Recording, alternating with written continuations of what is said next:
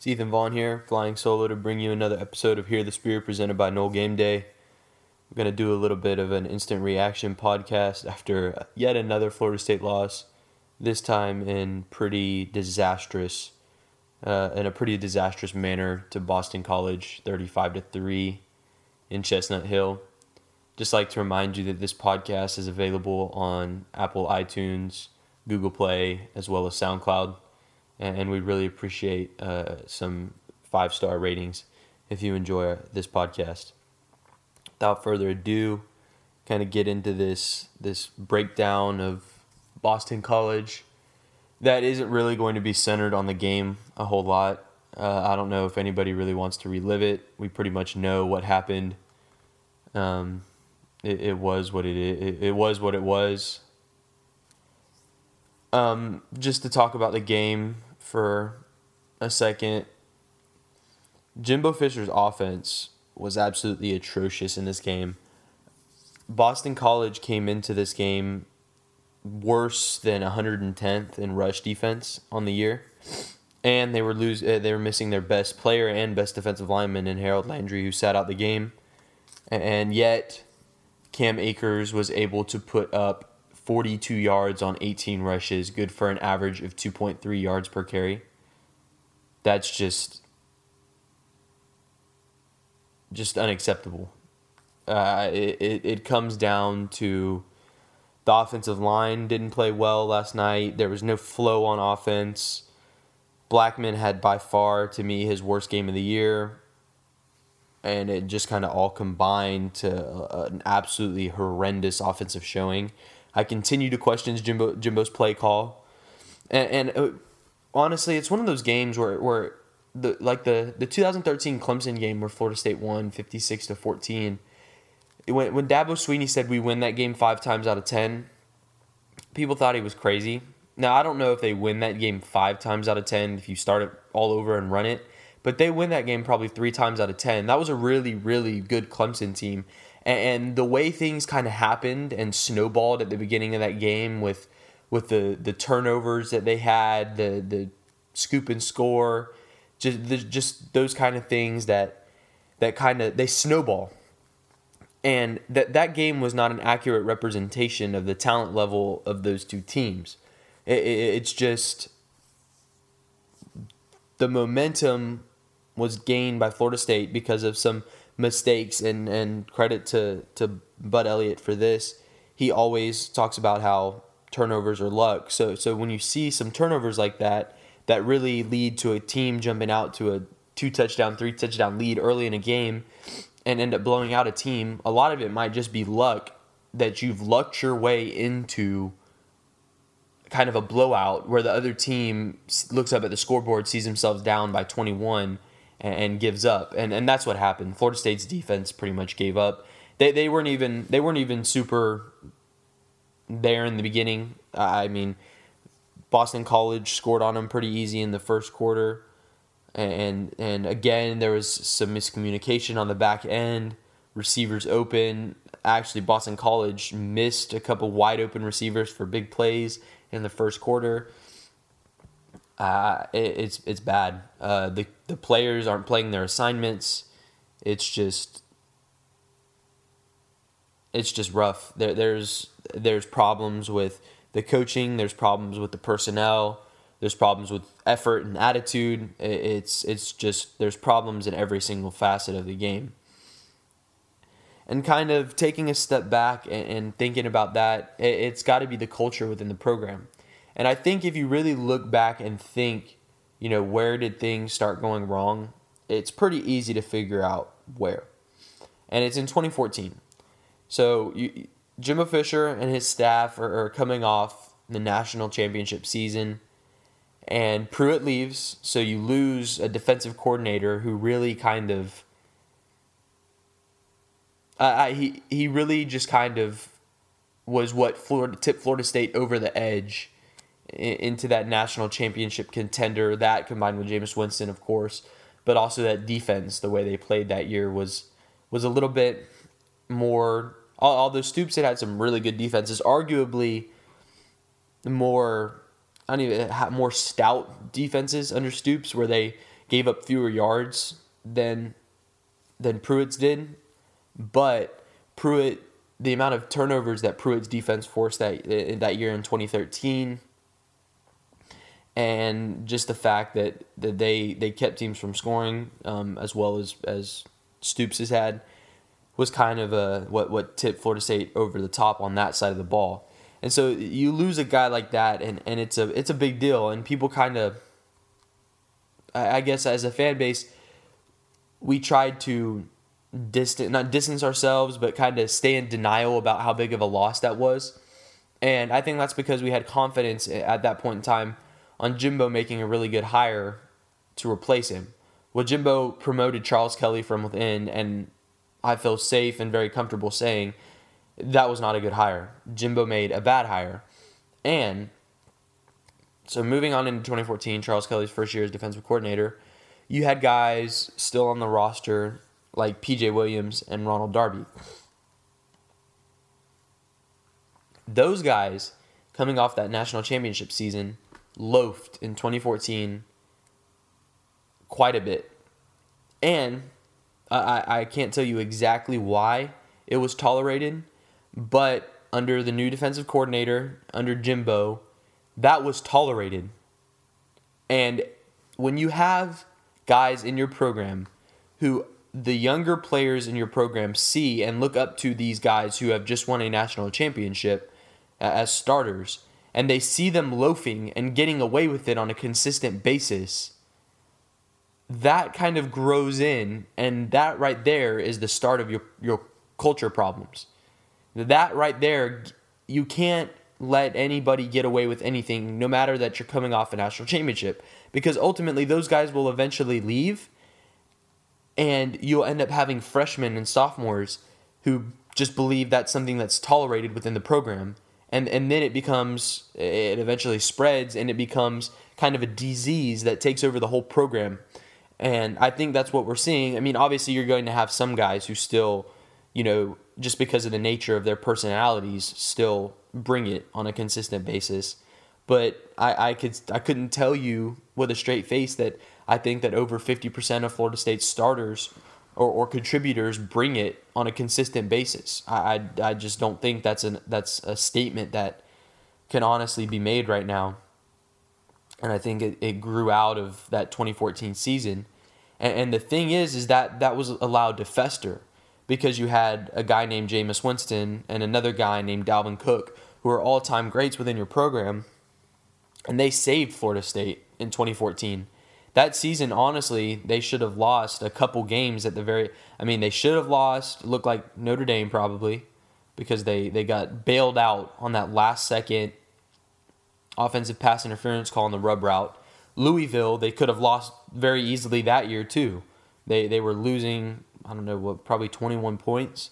I'm gonna go back and I mean there was there was just several games, at least two if not more games that they should have lost during the regular season that year that would have kept them from reaching the college football playoff, and, and that was something that I think had had Florida State lost a couple games. Looking back at it now, it might have honestly been a better thing for the program to kind of wake the program up and keep that complacency from growing. Let's see. Yeah, and then barely beat Miami. That was the other one. And and you beat Boston College by three points with Jameis Winston as your quarterback. And that was the closest game they played against Florida in a while too at 24-19.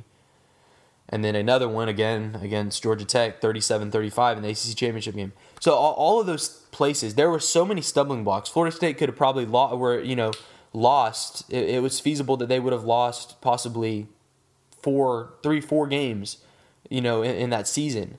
And and had they lost a couple of them, and and eliminated themselves from college football playoff contention, there would have been more pressure on on and, and more pressure on Jimbo, I, I guess, because it's pretty hard to look at a team that has Jameis Winston as its quarterback and not make the college football playoff.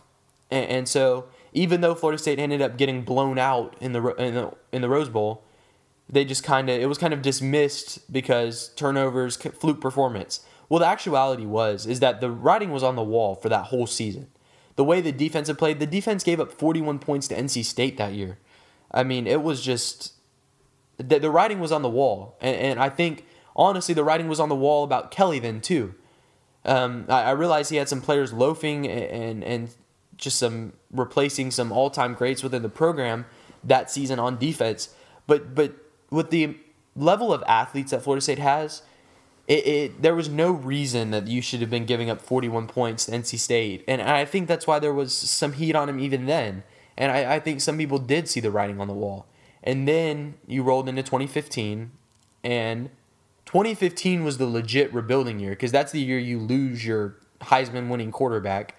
And, and, you know, that's the year that it kind of it could be feasible to to kind of take a step back and not be an elite level team. And, and so that was the year that kind of I think really that's another part of that. The year it's a year that really kind of derailed or got FSU to where they are right now. That's because um, of the fact that during 2015, Florida State had that fallback excuse that they were going through a rebuilding year.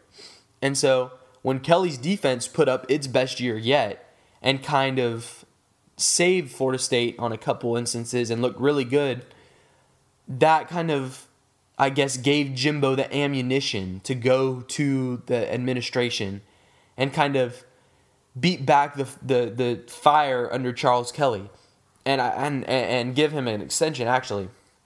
So that was a year that was kind of again, it's responsible for where Florida State is now. And, and it gave Jimbo some ammunition to sign his friend Charles Kelly to an extension because they sold him, you know, it, it was easier to sell Kelly to the administration than it was to well, than it would have been the year prior. But here's the thing.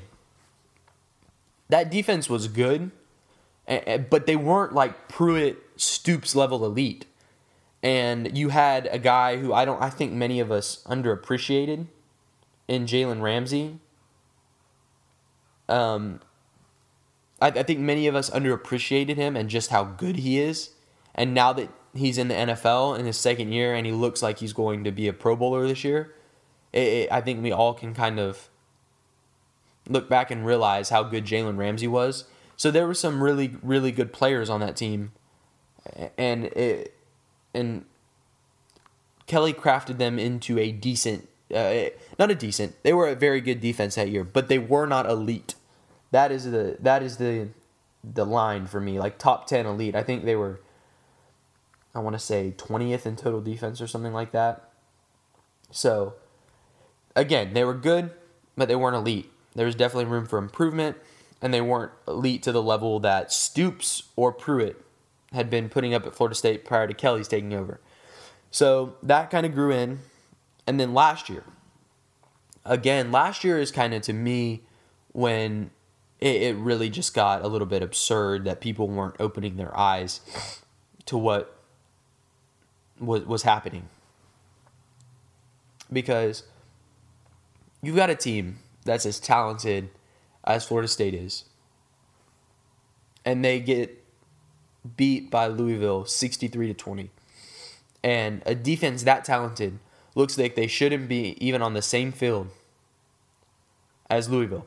Now I realize that Lamar Jackson is a an elite player and he won the Heisman last year. But still 63 to 20 and and it looked easy. They could have put that team could have put up 80 plus. There's no doubt in my mind. It, it was easy and Florida State didn't even look like they they were prepared. Didn't look like it, they belonged on the same field. Didn't look like you, know they even wanted to play.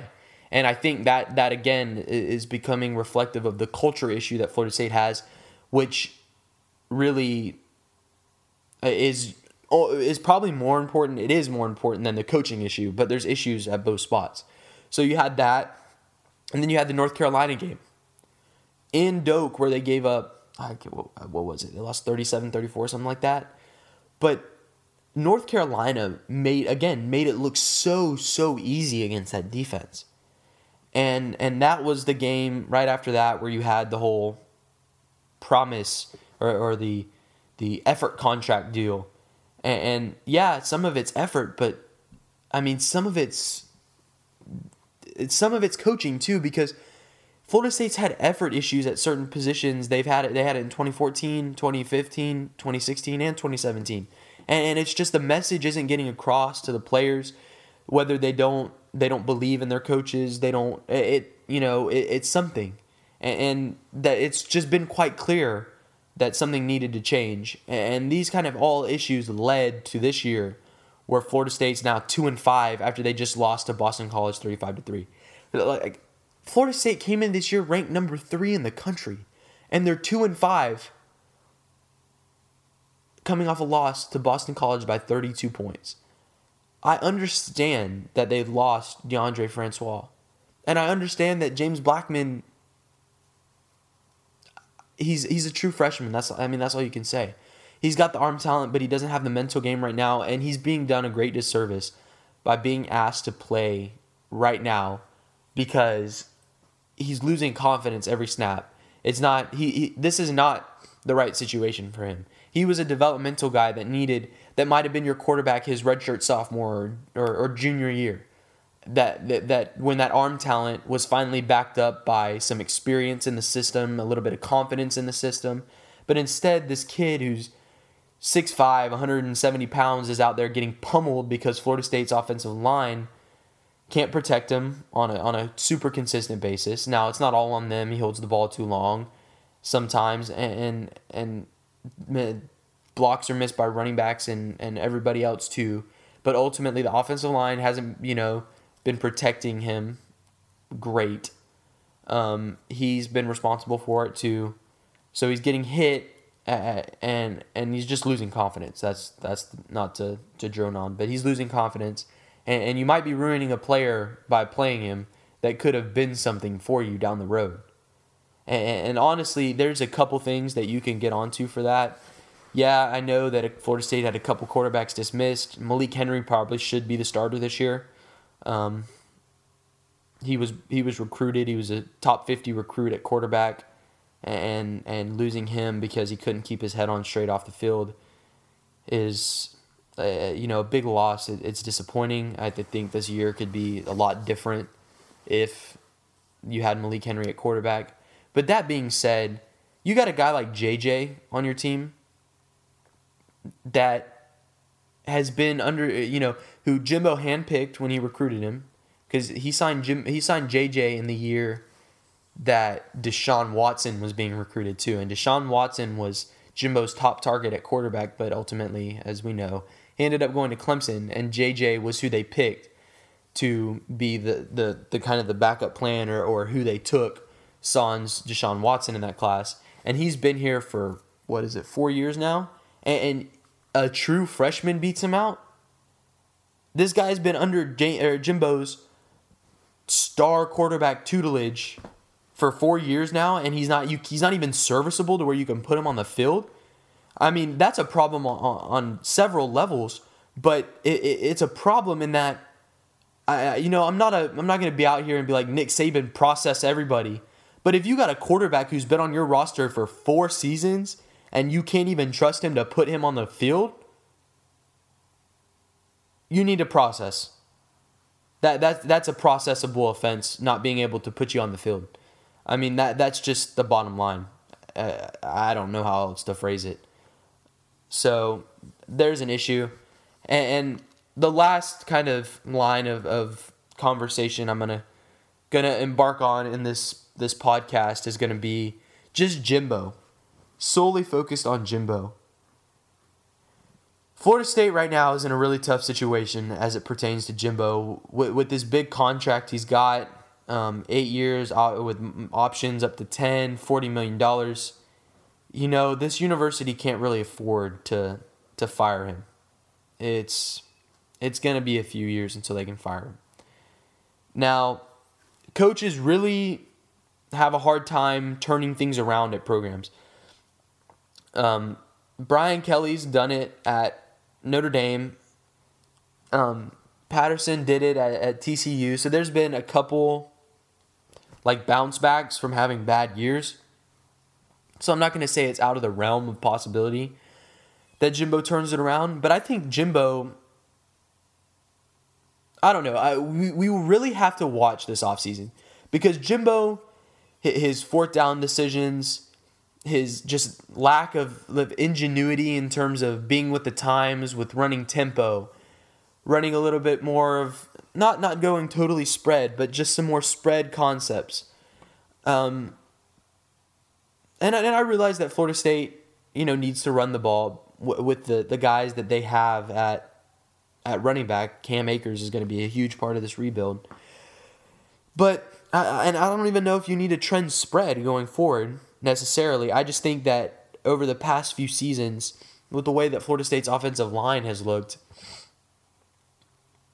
it might have been a little bit easier if we if Florida State kind of switched over and, and ran a few more mm, spread type quick throws, West Coast offense um, deals where, where they were getting the ball out of quarterbacks' hands quicker. But that's just a mute point. I, I think it just to me, I just question Jimbo's ability to adapt. He doesn't seem like like he thinks about adapting or or likes to adapt. It seems like when he does something like go for it on fourth down, it's only because he has to. And, and the thing is, is every time you see it, you're like, oh great, if you don't get it, now Jimbo's gonna keep, now Jimbo's gonna use it to justify his missed opportunity or his his mistake with fourth down math. So he, he's going to. It's just to the point where where I don't think any Florida State fan who follows the program on a consistent basis just really believes that there's any kind of you know adaptation that that Jimbo's making to the current to the current situations, and it's a program it's a problem that shows itself on so many levels. Even just this year, like the Louisville game, Jimbo tried to run his offense, and he's obviously handicapped with the amount of plays he can call. Like they said on the Boston College program, like that they've been giving Blackman around 45, 50% of, of Francois' playbook. So it's not that he's not handicapped, but he just it, it was so simple. Louisville could not stop Florida State from running the ball early, and they hadn't stopped Boston College from running the ball the game prior. And yet Jimbo abandoned the run really early and, and didn't get Florida State in, in the position to where they were running the ball on a consistent basis against a defense who it's clearly possible against and and he put Blackman, his true freshman quarterback, in a tough situation. He put the kind of the game on his shoulders, asking him to throw a bunch of passes, and, and it just didn't work. And, and uh, last night there was no flow to the offensive play calling. So I'm there's just a, a lot of problems I think starting at the top, and, you've got to see is Jimbo going to make these you know adaptations as a head coach? Is he going to start going for it on fourth down when that's the correct decision? Is he is he going to just just do a little bit of uh, adaptation on the offensive side of the ball? Get some more up to not necessarily up tempo. You don't have to run 100 plays a game, but dang, get it up to 75 or 80 as opposed to 60. I mean, it, it, just makes it easier on everybody. And, and, and Jimbo Jimbo's antiquated thought just doesn't allow for, for those kind of leaps and improvements in terms of becoming an offense that's better suited to equip or better equipped to to succeed in, college today. And the thing is, is I just don't know if I have any confidence in Jimbo Fisher to do this at this point in time. And as weird as it sounds, I think the argument I hang my hat on with this is is the fact that Tarvarus McFadden was continuing to return punts. Now, it, it might seem like a little trivial topic, you know, especially amidst the season where you're two and five, but the fact that Jimbo continued to say, you know, he's the best punt returner we have, and, and it was clear that he was just not good at it. He was letting him. He was letting him bounce early in the season, and, and teams were getting fifty to sixty yards of field position a game just because he couldn't fair catch a punt, and, and then over the last few games, he's been catching ones he shouldn't catch. I mean, you can debate all you want, but uh, the one he caught inside the five against Boston College, I don't think you should catch that because you're already catching it at the five. There was good coverage. He was backpedaling as he caught it at about the five yard line. I, I, I, for one, think you should let that go. You can argue that the, the put your heels on the 10 rule is antiquated, but I just don't think that, that backpedaling as you catch it on the five yard line, unless you're unless you want to argue for a fair catch, is something that you should do. I, I just think you should let that go. Uh, so, uh, and then and then that combined with the fact that you put DJ Matthews in and he automatically looks like a natural back there, it, it just shows me that Jimbo is kind of out of touch with with his own program. He doesn't know what he has. He, I think he second guesses himself a lot, and he doesn't trust youth at all. Now I realize that there's some situations where you can't trust youth, but but to me, when you've got a guy that looks as, as bad as it uh, as Tarvarus McFadden looked, you've got to give someone else a shot. And, and DJ Matthews did it in high school, and he's someone that that seemed that seemed equipped to do it in, in, in college. And with the way the season was going, Jimbo should have had nothing to lose a couple weeks ago in terms of putting one kick returner back there. I mean, what do you, what do you, he drops the ball one time, and then if that if that's the case, then, then he does. But at that point, you had you had nothing to lose. I mean, it, and it wasn't it wasn't it wasn't going to change anything to, to me, and I, I just think that there was a there there's just a, a clear disconnect right now and kind of problem with Jimbo's thought process. And, and ultimately, uh, I'll kind of do a parting shot. I just think that the culture needs to change. It's more than a, just a coaching issue at this point. The, the coaches don't even need to necessarily be evaluated on a coach to coach basis this offseason. Yes, they do need to at some point, but it also needs to be more of a we just need to change the culture. Let's get rid of as many coaches as we can and, and get rid of as many coaches as we can to where we think there's a possibility that we can upgrade at that position. And the fact of the matter is, I think they can do it just about at every single position on that coaching staff. I think Jimbo needs to make six plus or probably five plus coaching changes this offseason. Because, like I said, at this point, it's not just a band aid where you're where you're fixing a, uh, the coaching at a certain position. There's a culture problem at Florida State, and the only way to kind of change the culture at a program, other than get rid getting rid of a coach and, and bringing in a new head coach, is to really clean house with the assistants, and I think it even needs to occur at the strength and conditioning level. I think that there's there's a lot that that just needs to be changed. And, and it's not even like you're doing a bad job necessarily. It's we need new culture. We need new voices. So we have to change a lot about this program. And I think this next round of coaches, I mean, beyond the obvious of on field play, is going to really define Jimbo Fisher's tenure at Florida State. Uh, because I think that the next group of coaches that Florida State needs to bring in need to kind of bring need to be independent thinkers. They don't need to be just just you know kind of minions for Fisher who do exactly what he says at all points in times and don't challenge his antiquated thinking. There has to be a, a level of uncertainty that is impressed upon Fisher, a, a, a level of of kind of new ideas being brought to him and being not just brought to him, but being kind of forced upon him in that these coaches believe in them, that they stand by them, and they will put pressure on their boss to even adapt them. Not necessarily, you know, seek out confrontation for him to adapt to them, but but put pressure on them and stand by them and explain to him why that it's the right move. And and I think that, that and I think that whether or not those kind of coaches are brought in is really going to define Jimbo Fisher's tenure, whether or not he's able to get it back on track and ever compete for a national championship again at Florida State, or if he's kind of going to sink into mediocrity and, and dwell out there until Florida State, you know, gets enough money to fire him and pay him not to coach the university's football team. So with that being said, we'll be back again releasing on Thursday with our regularly scheduled podcast this week. Um, we'll again talk a little bit more about the fallout and state of the program post Boston College game, as well as getting into a little preview for the upcoming game.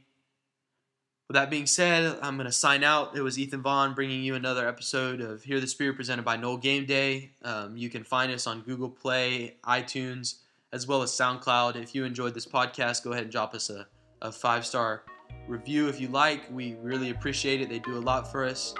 Um, that being said, go Noles.